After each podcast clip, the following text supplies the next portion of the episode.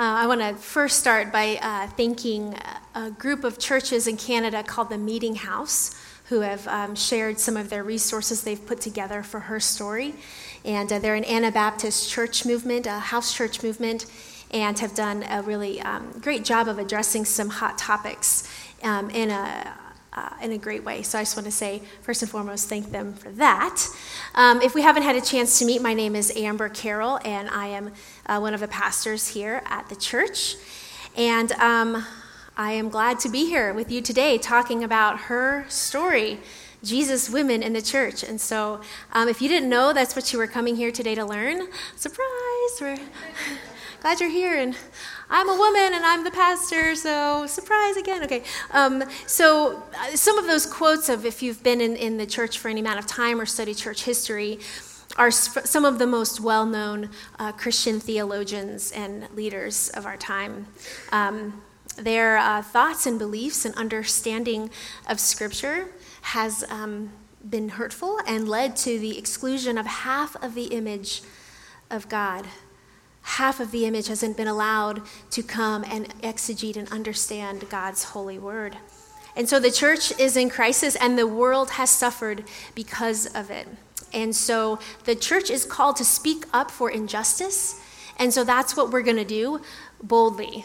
And so I ask for your grace and your prayers as we dive into this this morning. I was called to this church body in August two thousand sixteen, and we're coming up on three years, and um, this topic of a female leader as a pastor has been um, in controversy even in this in this church before I got here.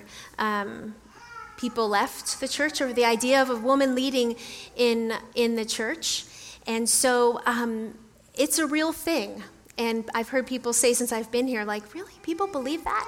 And it's and they and they do, and they do. And so we're going to address it here. I've sat through several Hope one oh one classes with people who've come to learn more about our church and what we stand for. And questions have been really just discerning what it's, how do you come at Scripture and believe this?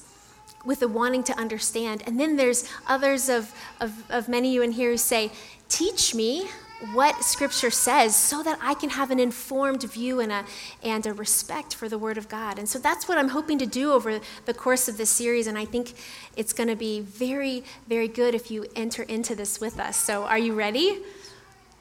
Yeah, okay, you might want to get like pen and paper and I don't, okay. So it's about Jesus and the Bible and the church, and are men and women equal in the eyes of God?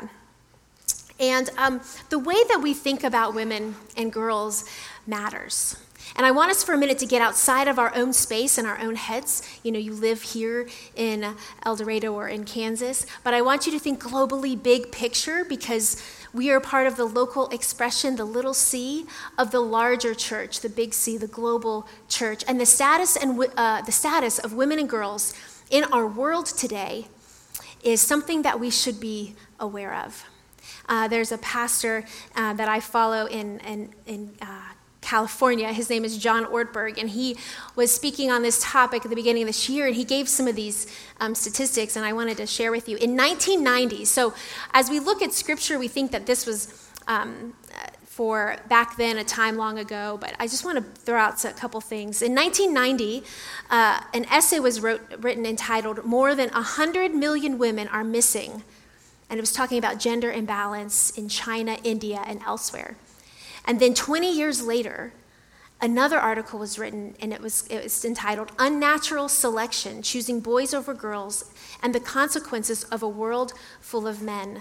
And it noted that in Asia alone, there is an imbalance of one hundred sixty-three million males over females.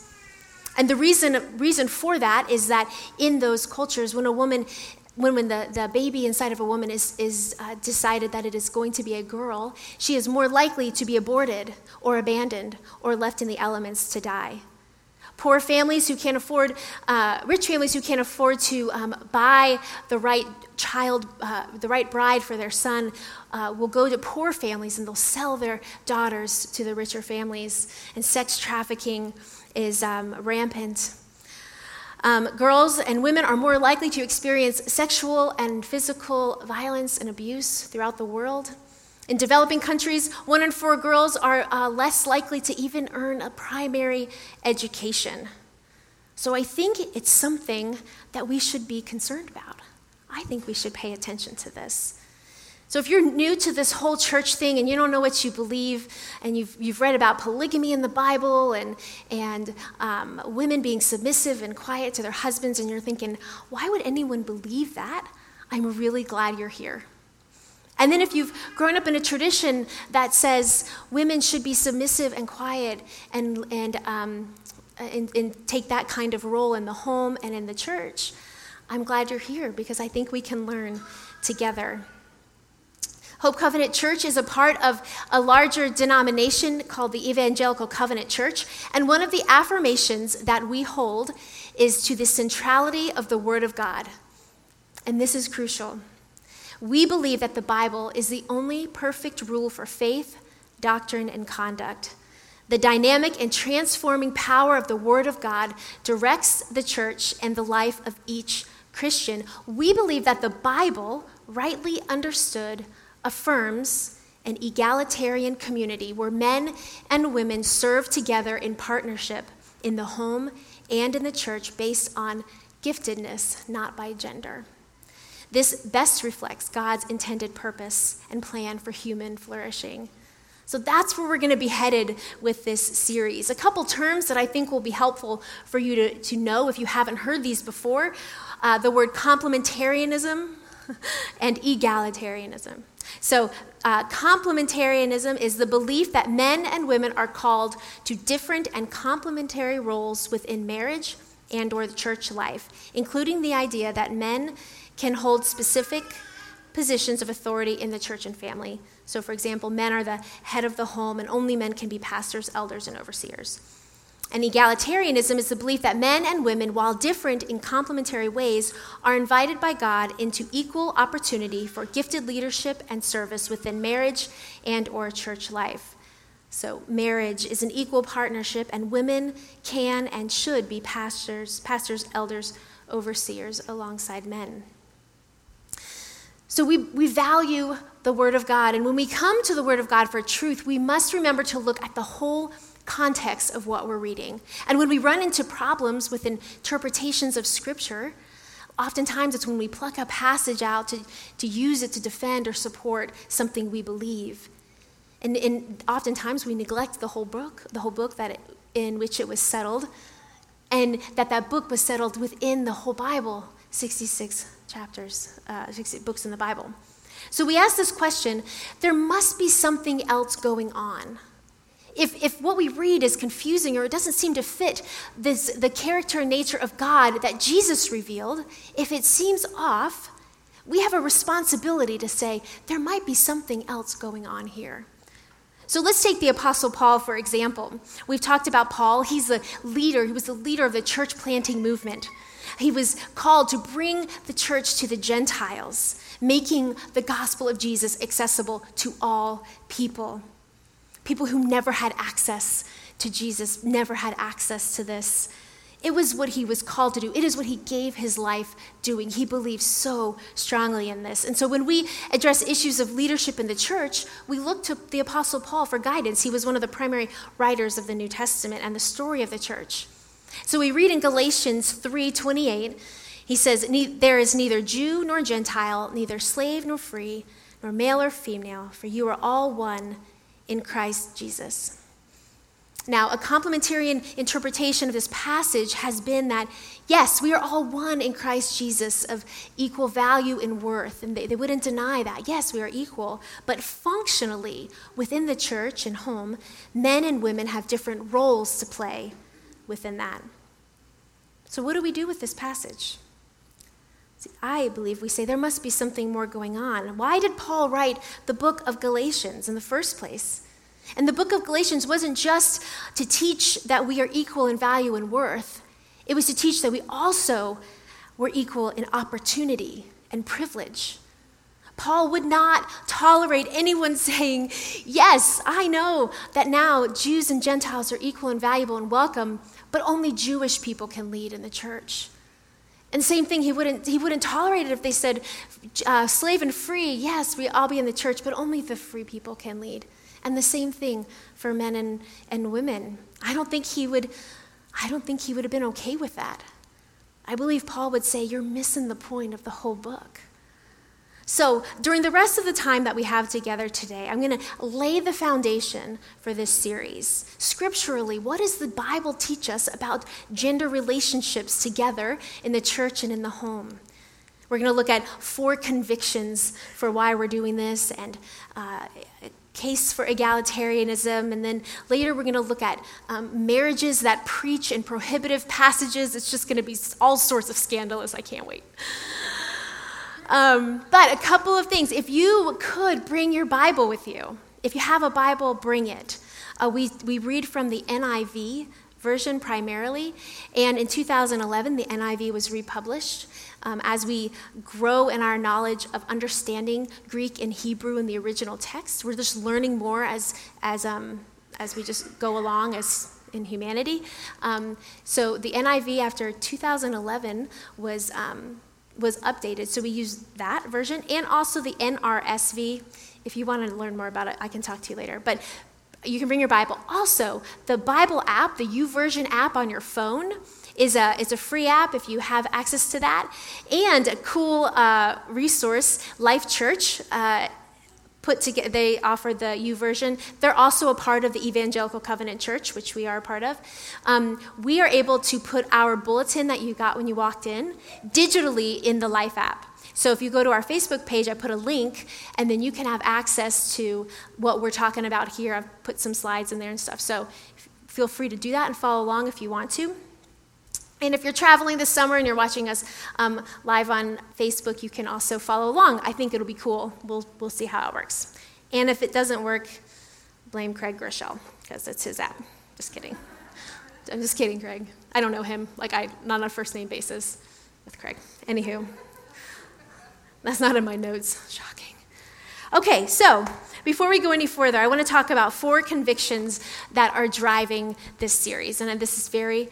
Uh, very important and very bold, so I feel uh, that we should start with this. I believe that um, believers have been wrong about barring women from leadership roles. Throughout the church history, uh, the majority of believers have been wrong. They have um, been wrong about inviting women to the table to interpret Scripture, just like we've been wrong about supporting slavery and widespread violence and more. And it's okay to say that we've been wrong in the past. A close look at church history, if anyone's followed church history, would say that many people have used the Bible to justify really terrible things. Can you think of any? Just raise your hand. Can you name any? Anyone? Holocaust. Yeah, what else? Say that? The Crusades. Yeah.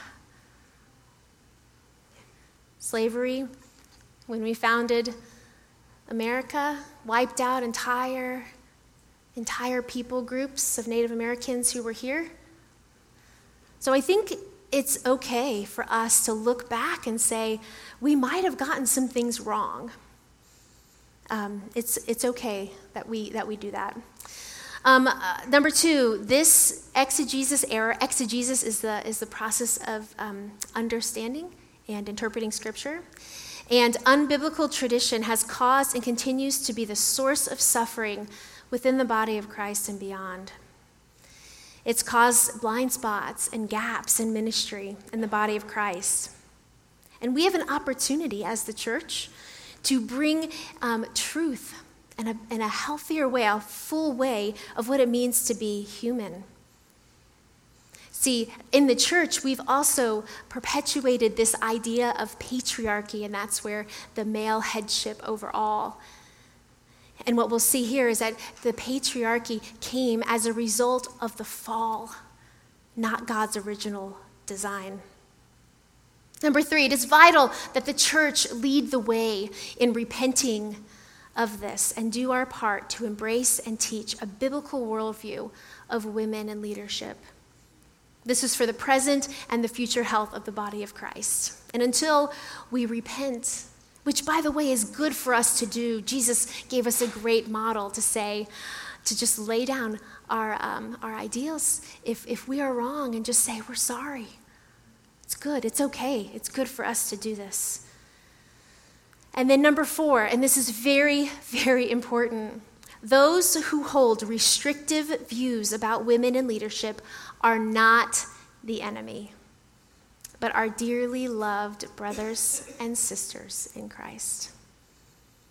And while we must talk about this and we must address this, um, we must also simultaneously love and honor those who have different views of this. It's so easy for us to villainize people who have different ideals than we do, to, to make them the other, to make them the bad guy.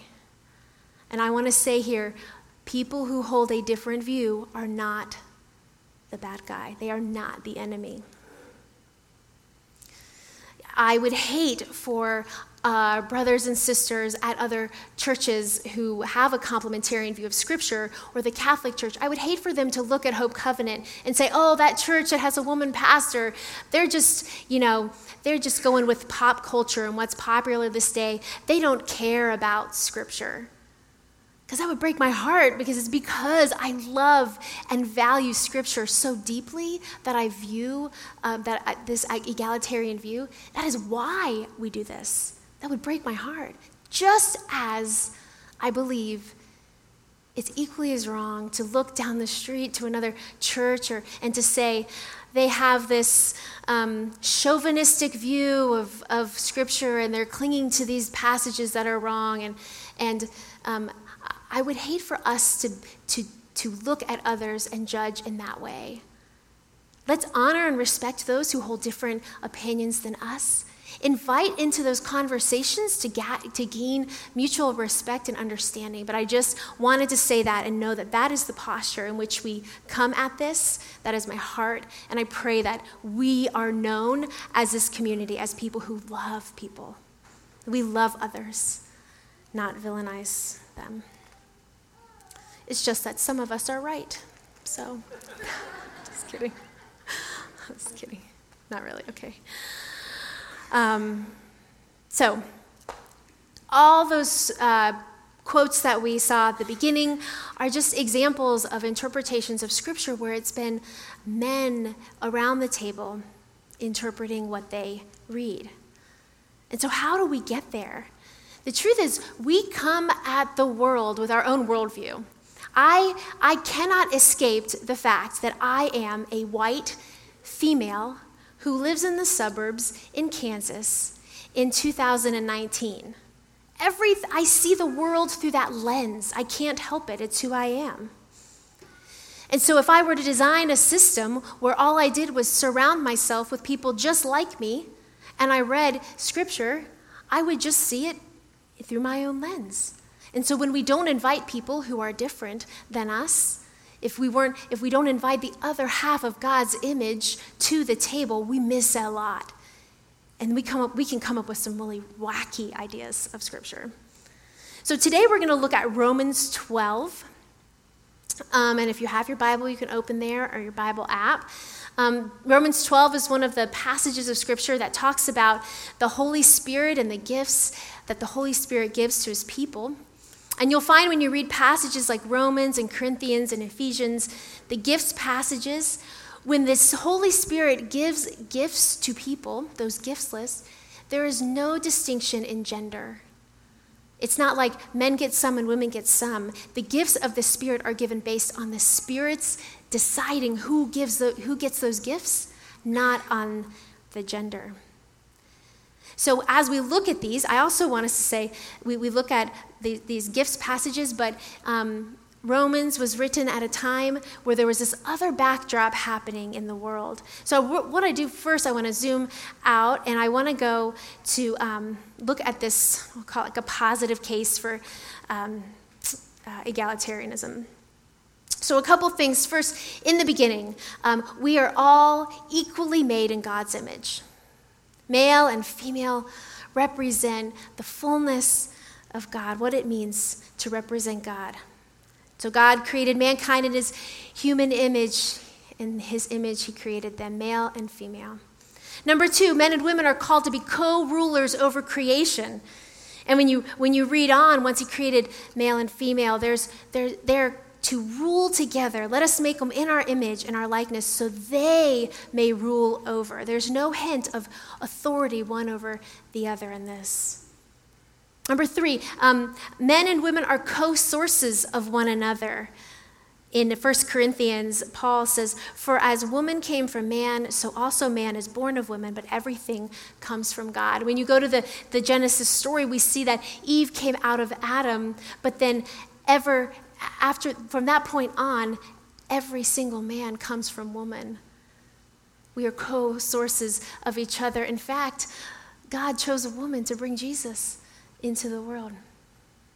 So it's not about status or inferiority. It's just about this beautiful story of being co-sources of one another's, belonging to one another. And we'll be spending more time on that in a few weeks. Eve becomes Adam's helper, not as a servant, but from a position of power. God is often the same word that they're used for helpers to also um, refer to God throughout Scripture as well. This is uh, the... Um, The Lord God said, "It's not good for man to be alone. I'll make a helper suitable for him." See, but when you only have men around the table reading Scripture, you know, we make ourselves the center of our stories, right? I mean, we should play the leading role in our own lives, right? So if you have only men around Scripture and you read he needs a helper, you think um, they got an assistant or maybe like the skipper or, you know, a caddy or something. Like that's how I would view that. And um, that is not what it was. The first mention of male authority over women is connected to the curse of the fall. Patriarchy is the backdrop, backdrop of the Bible. Because then we see after um, sin enters the world, he says to the woman, "I'll make your pains in childbearing very severe with painful labor and will give you will give birth to children. Your desire will be for your husband and he will rule over you." This is where the negative results of the fall will happen. But let's be careful. The, this idea of patriarchy was the result of the fall, not God's original design. Uh, Jesus brings a new covenant. When Jesus comes, he brings a new covenant and models relationship by laying down power, not assuming power over people. Very different from the way that the world set this up for us. Jesus invites teachers and equips women as disciples. Throughout uh, throughout the New Testament, you read of Jesus calling women and women being in the origin in, in the tribes that uh, that follow him and, and are with him and supporting his ministry. They weren't part of the twelve original twelve disciples. Those were all Jewish men. There were neither there weren't any Gentiles as a part of the twelve either, or slaves, part of the twelve. There are a handful of passages that appear to be prohibitive, but when we read them closer, I think we'll reinforce egalitarian partnership. And so because we have uh, removed half of the image of God from interpreting and reading these scriptures, we have misunderstood them. And here's a list of them, which we will um, spend time in several weeks. John is going to be uh, addressing those. The purpose today isn't to go in and, and dismantle all those, but just for us to, to come, when we look at Scripture and we come across passages that prove to be difficult or challenging, um, put them in the larger context of the greater narrative of that is going on in Scripture. So today, let's briefly, let's go to Romans twelve, um, one uh, through eight, and Uh, One of the core convic- convictions of this is that um, by removing women from exegeting Scripture, we have missed the um, intended purpose here. So it says here, "Therefore I urge you, brothers and sisters, in view of God's mercy, to offer your bodies as living, as a living sacrifice, holy and pleasing to God. This is your true and proper worship." Now this is the um, image of brothers and sisters as priests. And then at that time, priests was reserved for males. But he said in First Peter two nine, he said, "You are a chosen people, a royal priesthood, a holy nation, God's special possession, that you may declare the praises of him who called you out of darkness into wonderful light." Priesthood, male and female alike. And it says, um, uh, we'll go back to that one. It says, "Offer your bodies," plural, "your bodies as a living sacrifice," singular, one sacrifice together, singular sacrifice. This is your true and proper act of worship. And then he said, "Do not conform to the pattern of this world, but be transformed by the renewing of your mind."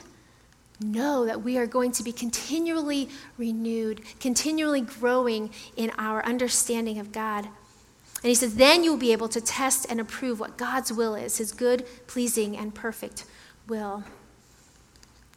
So I think he understands that we're going to get it wrong. We, we have to understand that we, we're not always going to get it right. And it's okay, the constant renewal, all together, coming together to understand Scripture. Then we can see more clearly. Imagine what church history would have been like if men and women were sitting around the table. I mean, just think about it for a minute.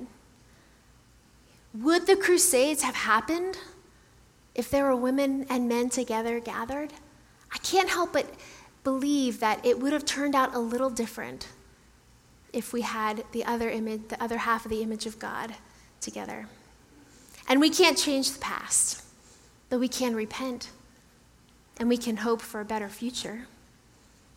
Then he goes on in verse in uh, verse three through five. He says, "For by the grace given to me, I say to every one of you, do not think of yourself more highly than you ought, but rather think of yourself with sober judgment, in accordance with the faith God has distributed to each of you. For just as each of us has one body with many members, and these members do not have all the same function, so in Christ we, though many, form one body, and each member belongs to all the others. We have different gifts according to the grace given each of us." We have gifts given by the Holy Spirit. It's up to the Holy Spirit, not based on our gender.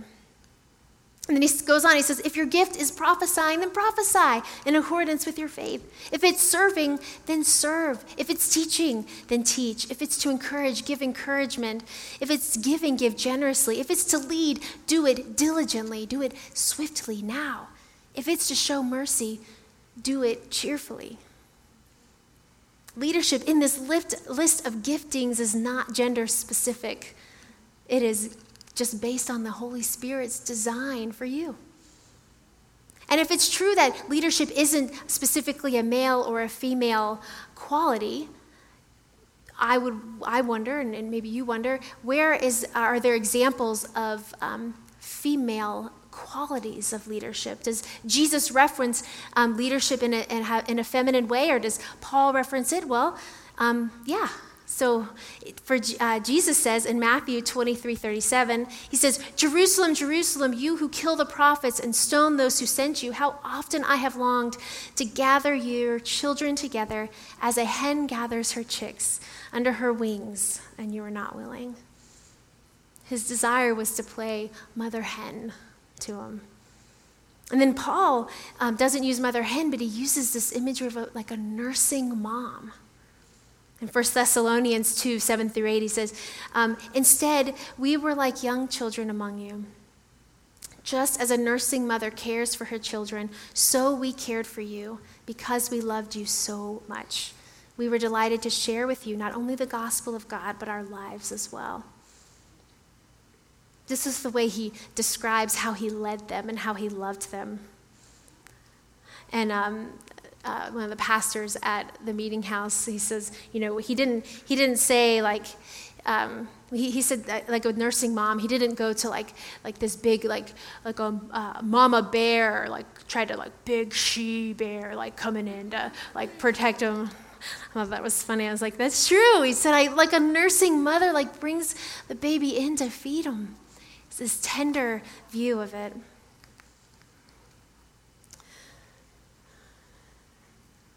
I'm glad that churches and and uh, individuals and denominations have, have come along, come around and looked at this and thought about ways that they might have gotten it wrong.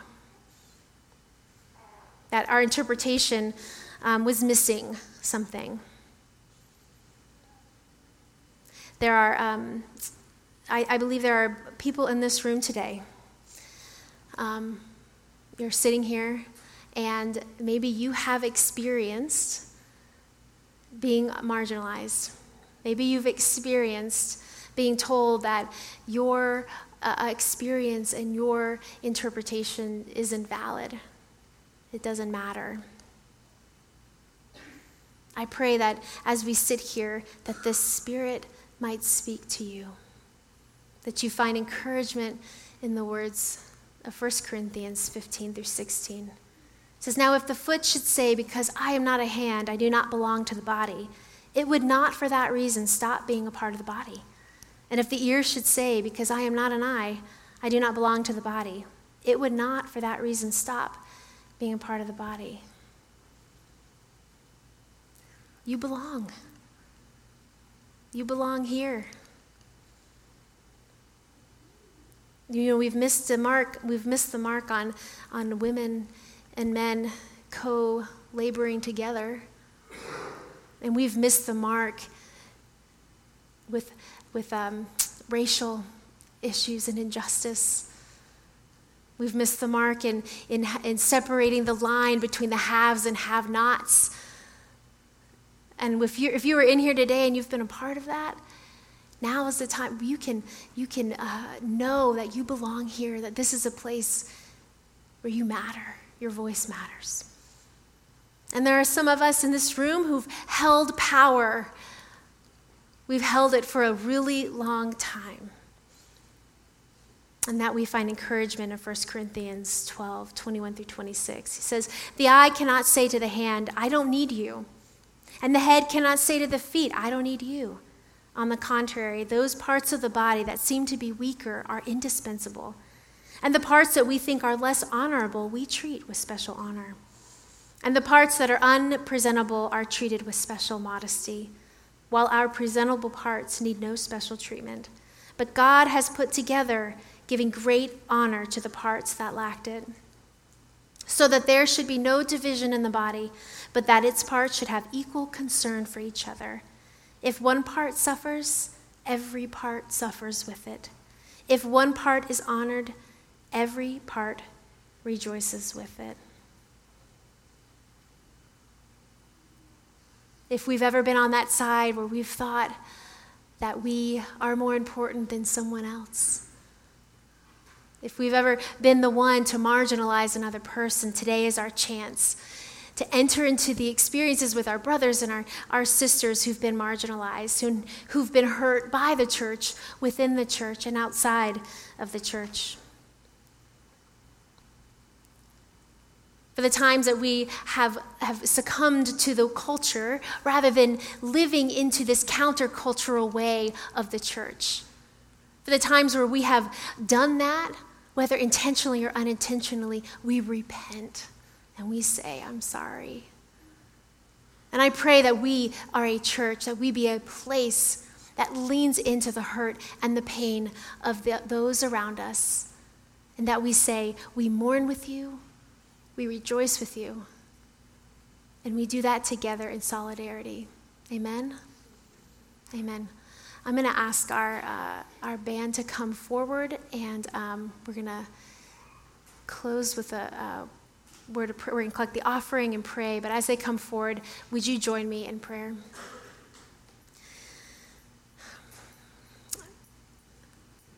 Oh God, we thank you for loving us and creating us. We thank you for men and women. We thank you for your design for us to be together as co-sources and co-laborers and co-creators. Um, God, we thank you for the unique way that you have designed each and every one of us and gifted us to serve, um, to serve you, to serve one another. We thank you for the gift of your church. We thank you for Jesus to coming and model what it means to lay down our power, to lay down what we think we know so that others can be lifted up. Thank you for loving us so deeply Thank you for forgiving us when we've messed up and we've gotten it wrong. I thank you for the brothers and sisters in this room. Thank you for giving us a space where we can wrestle with questions of faith and, and what you've called us to. God, we thank you for your love and your grace and your mercies. And God, for those people in this room who have felt cast out and on the margins and that their voice doesn't matter, I pray that they know and feel deep within their heart and their soul that they have a place to belong here. Thank you for bringing us together. We love you. In the name of Jesus, we pray. Amen.